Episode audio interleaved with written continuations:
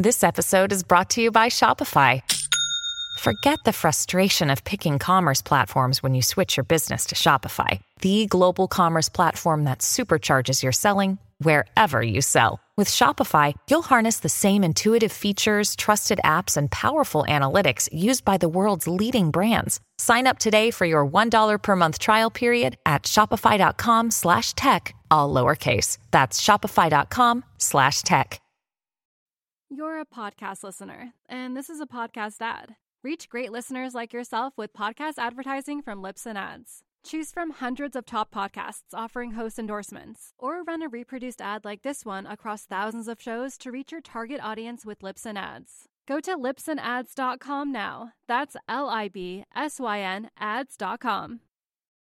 You're a podcast listener, and this is a podcast ad. Reach great listeners like yourself with podcast advertising from Libsyn Ads. Choose from hundreds of top podcasts offering host endorsements, or run a reproduced ad like this one across thousands of shows to reach your target audience with Libsyn Ads. Go to libsynads.com now. That's L I B S Y N ads.com.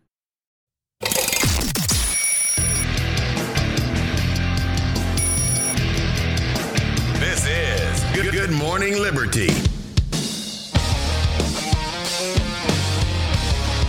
Well, what is up, all of our liberty loving friends? This is another fantastic episode of Good Morning Liberty. My name is Nate Thurston.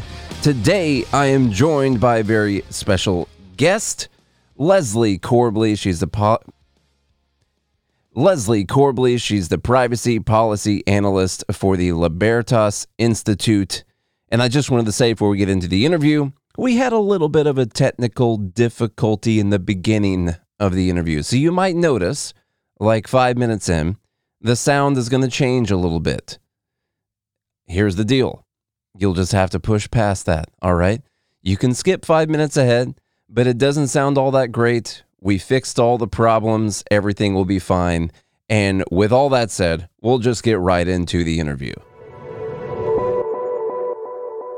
Leslie, how you doing today? Doing great. Why don't you go ahead before we get into the uh, the details here? We're going to talk a little bit about uh, social media and government and all the collusion and free speech, censorship, all that stuff. Mm-hmm. Before we get into that, let everyone know uh, where you're from and, and what you do, so we know who we're talking to. Sure. My name's Leslie Corbly. I'm the privacy policy analyst at the Libertas Institute, and Libertas is located in Lehi, Utah. So my job as the privacy policy analyst is to analyze legislation, make recommendations for legislative reforms in Utah that relate to your individual privacy rights. Uh, so that means like anything Fourth Amendment related, or really anything related to how to maintain privacy in the 21st century is what I look at. Again, I make legislative recommendations for Utah, and we try to also scale those reforms nationally. So that's to ensure that you know the whole U.S. is is protected um, and that individuals retain their rights and privacy. So that's what I do for my day job. That's most of what I do, and then I'm also right now doing a temporary visiting fellowship at the American Institute for Economic Research. So I'm temporarily out of Utah at the Great Barrington um, campus here at AIER. See, I'm so glad I had you explain all that because I'm from Tennessee and I would have said the Libertas Institute, uh, and and so it sounds way better when you do it. So uh, I'm glad we did that for sure. Tell everyone about this. You you had an article uh, published by the Daily Caller, and I was reading through that. Uh, there's a big lawsuit. Uh, did this lawsuit have anything to do with uh, the information that was just released in that Intercept piece, by the way? Yes. So the Intercept did cite documents that were produced from the lawsuit, as well as the whistle the, the um, DHS documents that were leaked to the Intercept. So I had not seen those DHS documents; those were not leaked to me. But as far as the litigation documents, I've, I've combed through those, and that's the the lawsuit is Missouri versus Biden. So the attorney generals of Missouri and Louisiana are suing the Biden administration, essentially alleging that the government colluded with tech with technology companies to censor the free speech of Americans. That's essentially what the lawsuit is about. Yeah, when I read about all of this, I get a lot of Edward Snowden vibes. You know, it's like it's like that level to me. I haven't really seen that level of interest yet. Uh, I really hope that that we do, but that's kind of how important I take this. Yes, as far as the Snowden revelations, this should be, in my opinion, it's a far more significant story than the coverage would indicate. Unfortunately, the average American may be largely unaware of the lawsuit. So this is which is incredible because it's such an it's such an important lawsuit and the documents that came out of it are quite significant. So if you go to the New Civil Liberties Alliance, NCLA, they have a website and on their website, they have each case and sort of a summary of what has been occurring in the case. And you can look at their drop down menu of the um, major occurrences in the lawsuit. And so it's, it's remarkable to me that given how much of the Intercept story relied on publicly available documentation, that so few people are really aware of this. I had written my piece roughly four to five business days or thereabouts before the intercept story broke. And there are still very few from what i can see stories addressing this topic despite how how important it is to i mean you talk about democracy and being pro-democracy. This should be i think at the top of everyone's list of issues to care about. It's is the government attempting to restrict our our communication pathways and to ensure that only content that is favorable to the government's purposes is revealed to the public. I mean, that's that should be a big story, in my opinion. Do you think that that could be? Do you? Uh, I hope it's not the case, but there could be a large amount of people in the country that think that this should be done, and so they're not as outraged about it. Sure, I think that we are in a the heavy polarization that is just wrecking the uh, social fabric of the country is largely showing up in this debate where you have people who really think to save democracy you have to destroy democracy i mean there's there's a large swath of the public that really has bought into the excessive fear mongering that has gone on in our public discourse. And there's a lot of reasons for that. You can talk about perverse business incentives. You can talk about how individuals have have amped up rhetoric when they was which was needless. You can talk about a lot of the causes, but at the end of the day, you have a lot of people who truly think that to uphold truth, you have to stifle dissent, which is of course an oxymoron. Mm-hmm. truth doesn't need, you know, uh, to, sti- to stifle falsehood. You know, it can stand on its own. It's the sword of truth. But a lot of people and a large segment of the public is now under this spell that in order to solve the problem, you have to stifle dissenting voices and is very comfortable with government getting involved. Uh, you've seen this throughout the course of this debate. And it's interesting to me because it's become more and more readily apparent as information is revealed that the government has had significant collaboration with these companies. And I just find it fascinating that you hear folks on the left talk a lot about fascism, but they don't touch this issue yeah. and that's fascinating to me because technology companies are incredibly powerful right now. Um, you know, information is power, and our entire social structure, our entire economy, our entire society runs on the internet and on the interconnectivity of the information and digital age in which we live. And yet, those companies that have these just powerful informational resources directly working with the government is not a topic of interest for people who are concerned about you know downfall of democracy. It's it's a really bizarre it's a really bizarre even media story when you look at it through the lens of why are those who routinely complain about corporate power not talking about this issue I think it has to do with whether or not they control that corporate power, un- unfortunately. And as uh, we've said on this show a lot, um, I really thought, with as worked up as everyone was about Donald Trump being the president, uh, people would realize that you're not just giving the Biden administration the power to control what the social media companies uh, are are controlling uh, of our speech. You're giving the government itself, and that could be ran by someone like Donald Trump again in the future. And and uh, and I would guess that if they had these exact same powers, which a lot of this did start, under under Trump. Um, if they had those exact same powers, that they wouldn't like the Trump administration's DHS controlling what they thought was misinformation or disinformation.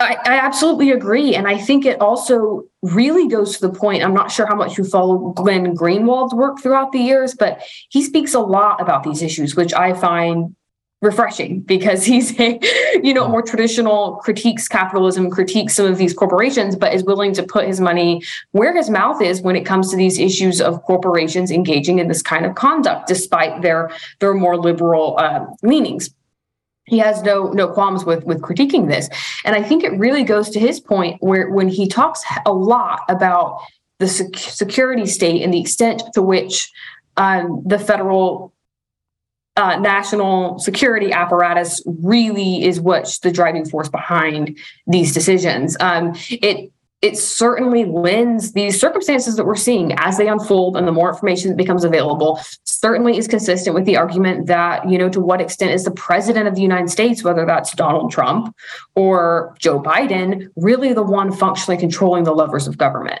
yeah, I I think that maybe we've got a few too many regulatory agencies out there, and and uh, alphabet uh, agencies, I guess we call them also. Um, here's the other thing, though when when they go when they have this uh, when they go answer the questions for the lawyers, everyone's going to say that they never told them specifically that they had to censor any content. They they might have made some recommendations or they said, "Hey, we think that this is misinformation," but they never threatened them with anything. They never said that, right? I mean that so there can't be a, a First Amendment violation here. Sure, that that's going to be questions for a court to answer, and I think that while I don't know how the the, legal case will land, um, that's that's not something I'm speaking to in this moment, but I think from a functional level, if this were a foreign country, we wouldn't view it that way. Frankly, I mean, if this were a story that we were breaking that we were viewing from Mexico, Brazil, and I'm just picking names of foreign countries, but if we were looking at this from the outside in, I don't think we'd be saying, well, is this a technical violation? Do we really know that they pressured them? Because the reality of the situation is that the federal government has just an awe-inspiring amount of power, regulatory power across numerous domains. So they had uh, previously threatened to bring antitrust actions against Facebook, now Meta. Um, and this same federal government that can take those regulatory actions is also communicating with these agencies in relation to their content moderation decisions and what should and should not occur in that domain. So it's not as if if you're a company receiving all this incoming data that you're separating out, oh well, the antitrust action clearly has nothing to do with these content moderation decisions, right? You're looking at it from the whole of the executive branch, which is a broader problem, which is how much power the executive branch wields. In our in our federal system, they shouldn't. Frankly, the executive branch is way out of bounds as far as how much power they wield. And this is a prime example of that, right? A company that's seeing, okay, I could be facing like very damaging antitrust lawsuits is going to look at other actions of the federal government in that context. Do I want to possibly look at dealing with a retaliatory action that I can't prove is necessarily retaliatory, right? So there's a lot of uh, capacity to abuse the law. Uh, and I think that that's a lot of what we're seeing. That being said, let's say we take the other hypothetical and these companies are just willing actors that are completely willingly engaging with the federal government in this regard. I think that's also a major problem if you have companies and the government um, conspiring in this way, I think that that in and of itself, I do believe amounts to uh, a First Amendment violation. I don't think that government should can really hide behind companies in this regard and say, "Hey, company, I would like you to take action X," and um, if co- and the company can just say, "Sure, i am completely willing to do whatever the government wants." Right at that point, the the incentive structure becomes companies currying favor with the government and then doing their bidding because they know that that will provide them protection. It's it's it's really a more mercantilist system than capitalist. Yeah, I and and when it comes to these companies, whether or not they freely make the decision or not, um, I really think that without the government, they would still have an incentive structure to say keep really dangerous disinformation or misinformation off of their platforms. I think that they I think that they should be able to choose what content they put on their website and and uh, the, what they don't allow on their website. And I think that they have an incentive in the market to not say allow some type of dangerous information that could kill millions of people or or some type of blatantly false information that uh, changes an election. I think the market would punish them for that if that information came out. Don't don't you absolutely. And i think that there's a fundamental misunderstanding as to what constitutes dangerous information right? I mean really to be frank we weren't having this conversation in 2010 you know no one was wondering oh my goodness what what is someone posting on facebook that's inaccurate information? We all knew that there was plenty of information going around the internet that was anything anything short of the best content that you could possibly consume and we didn't have this same problem. So it's, it's coinciding with a lot of other um, problems in, in american culture and so the the algorithmic control and the algorithm algorithmic um, downplaying or amplifying of content is a fairly new phenomenon. And it's fascinating because this type of algorithmic control actually mirrors.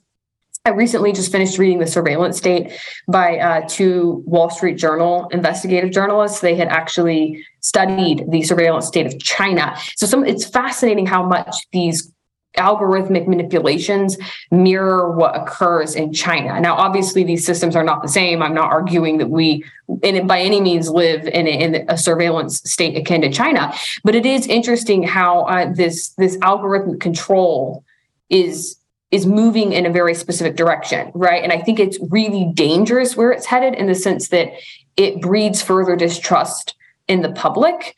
And when you insert the government into that, as far as them attempting to coerce decisions of private actors, it really muddies the waters and um, makes the motives of companies far more suspect. Uh, you know, it, it it wasn't even, for instance, just the White House or the CDC getting involved with some of these decisions. It was also, as we know from Mark Zuckerberg's interview with Joe Rogan and also the documents that came out in litigation, there were FBI agents involved in this process as well. So now you're not just looking at the civil power of the government, potentially also the criminal. Uh, power of the government, you know, and so the FBI is a very, obviously, a very powerful law enforcement agency. And when when they knock on your door, I think it's hard to argue that that your response at that point becomes purely voluntary. So we I, I, think we kind of knew that there was collusion going on. I will say one thing that shocked me that I didn't expect was that Facebook would actually build a portal for government officials to log into and request information. Did you see that one coming? Was that one on your list? Um, I honestly wasn't surprised by that. I don't, I mean, clearly before information comes out, you don't want to make predictions and say, oh, this is for sure happening when you don't have the information. But yeah, no, that really did not surprise me at all because it just makes the process much more expedited. And given how quickly information was being tagged by the government and then removed by companies, it appeared that there was some kind of a process going on there, right? Uh, primarily due to the speed, unless it was a situation, you know, it could have been a situation where uh, a top executive a top, a top executive was in direct contact with an individual from the agency, but a direct portal like that makes a, a lot of sense. So I wasn't surprised to see that. Yeah, I mean, I, I, I guess if you want to streamline fascism. I mean, that's one of the good ways uh, to do it. So there's a lot of smart people over there working on great things. Um, you know, they they uh, know what they're doing. I think Jen Psaki accidentally mentioned this whole process when she said that they had flagged things for uh, for Facebook to take down. That might have been specifically what she was talking about. I wanted to mention everyone if they didn't realize this uh, in your article, you said that they're going to be questioning do- even Dr. Fauci ab- about this whole thing. How do you think that's going to go? I I cannot wait to view that deposition. Can we, can we have Rand Paul do the questioning? Actually, I would like to have Rand Paul be the lawyer in this case. I I don't know if he can, but it, that would be fun. That that would be. I mean, but we've already seen that line of questioning. Yeah. I'm really curious to watch this to watch this play out. So actually, the Biden administration had sought to, and they had appealed that decision and sought to prevent um, lawyers from questioning Dr. Fauci and see if they could sort of prevent that. But the judge ruled, I believe that was yesterday, uh, that no, we're going to go ahead with these. Um, you know, it would be very prejudicial to the plaintiffs if they can't depose these individuals because it's so crucial to the First Amendment claim at play. So I, frankly, am thrilled to see these these depositions drop because I want you know i want to analyze them i want to see hmm. what's said what what these um both what the lawyers ask and what these witnesses, such as Fauci and and uh, former White House press secretary Jen Psaki has to say, because uh, I think that's going to be very telling. And it's fascinating to me because it's one of those cases where you have so much damning information that's already publicly available, which is why it was so shocking. Like, where are the eyes on this? You know, really think back to like the year 2000 or something and how shocking it would have been if there had been a story saying that the government was attempting to, in any way, shape, or form, um, push editorial decisions at MySpace or Facebook or any of the social media outlets or really any outlet on the internet. I think that would have been national news. And now it's, you know, a niche, sort of a niche news story. Mm-hmm. Yeah, you're definitely not seeing the the major. I mean, especially on the left, I doubt it's been covered. I've, I would be surprised if it's been covered a single time on some of the major channels. Uh, maybe it has. I'm not, I'm not sure. Uh, you just imagine you were talking about back in 2000. I mean, how how upset would the left have been if the Bush administration was controlling information about the uh, invasion of Iraq or Afghanistan? And they and they they may have been uh, potentially with newspapers or online publications at that time, but it's so weird how partisan this can be. It's just determined by who's in control and whether or not you think you agree with the things that they're controlling and if it benefits your political ideology. It's really destabilizing. That's one of my really one of my biggest concerns is when you're when the nation increasingly becomes aware and, and sees this play out again and again, where it's just deeply cynical, deeply partisan, and deeply manipulative, you're just destroying the public trust that is necessary to have a functioning self governing republic. You can't have self governance in a system that runs that where the public perceives it as running on manipulation, control, coercion. Like these are mutually exclusive with the type of governmental system that the founders envisioned and created. And we're increasingly going down a really dangerous path here.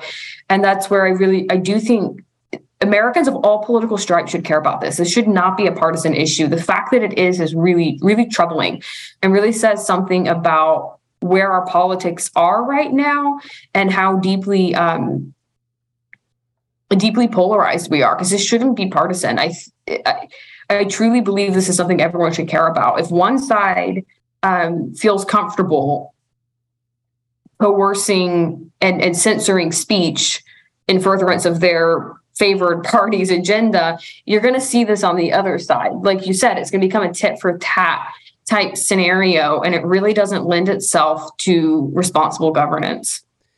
No, uh, I hope you have a better outlook for the future than I do right now. One of the potential bright spots, I don't know if you've uh, talked much on this, but you know, we did just get a new owner of one of the major social media platforms out there. I have seen some concerning things recently about his plans for potential continued continued censorship. But I don't know. Do you think that having someone like that running running that company solves a little bit of this problem. But then I feel so sorry to I'll cut back in on my own question. I feel bad because then you're just relying on the right guy being in charge of the company at that time. And if the wrong person's in charge of it, then we're back in the same spot. That's not a good that's not a good backstop for me.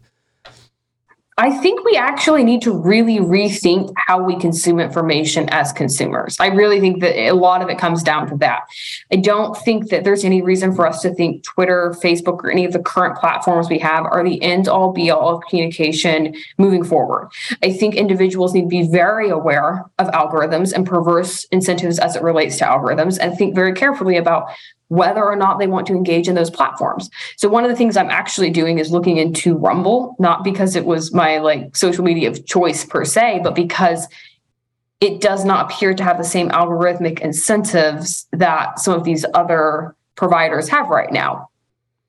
And so I think that individuals should be very aware of that and very aware of the issues that come with companies heavily working with the government you, can you can pay attention to a lot of these things on the front end. You know, if we had, as a population, cared more about some of these issues in the years and decades leading up to this, where we are now, I don't think we would really be here. Uh, so I, that's, I think, a note of encouragement. Really, I understand, of course, that it's not we're not in a great position right now, but these things happen. You know, history is not perfect. No, every era has their troubles, right?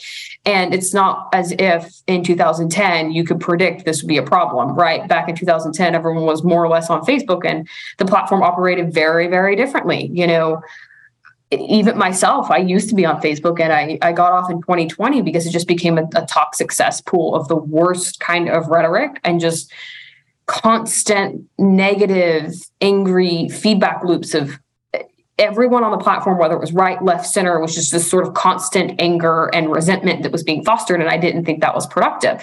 Now, that being said, when I think back to what Facebook looked like in 2012, it was a very different platform. So I think that that's, in my view, a note of encouragement because it means things aren't don't necessarily have to get stuck in these patterns that we're in right now. So, uh, my view of algorithms has always been that they uh, show people what they think will get the most reactions, essentially. And and so when I think about it that way, I'm like, is it really is it the algorithm or is it what people want to see? And so my I guess my question would be, what came first? Was it the algorithms or crazy people? I think that's where we really, as a society, need to really take a hard look in the mirror because you're not wrong. When when you're seeing a lot of these per, perverse incentives, the perverse business models that these companies operate on, it's not as if the public has had no input into this or our culture hasn't, right? And again, every era faces their cultural problems. It's this is the way every epoch and era of human history has worked. But I think that there's some self reflection that individuals need to do and, and, taking more ownership of their lives and what their lives look like, both online and offline. We talk about, for instance, the loneliness epidemic, but often don't talk about how to build strong communities. You talk about problems online, but don't you know you in order to solve these problems it requires individuals to actually functionally change how they behave and that's where i think you, individuals have more power than they realize, particularly in the aggregate. Uh, algorithms don't really control you if you aren't interested in what they're selling. Yeah.